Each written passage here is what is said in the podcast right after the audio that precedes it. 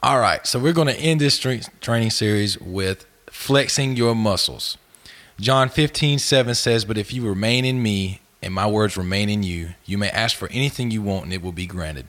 When I think of that verse, the first thing that comes to mind is suns out, guns out, baby. The best thing about sticking to your routine in the gym is being is seeing your body's results over time. There's no better feeling than seeing a five pound increase in any exercise you do or see a smaller size waist when you try on your old clothes. Jesus says, as long as you keep your end of the deal up, if you need strength, He'll give it to you. All Jesus asks of us is to stay consistent and committed to Him.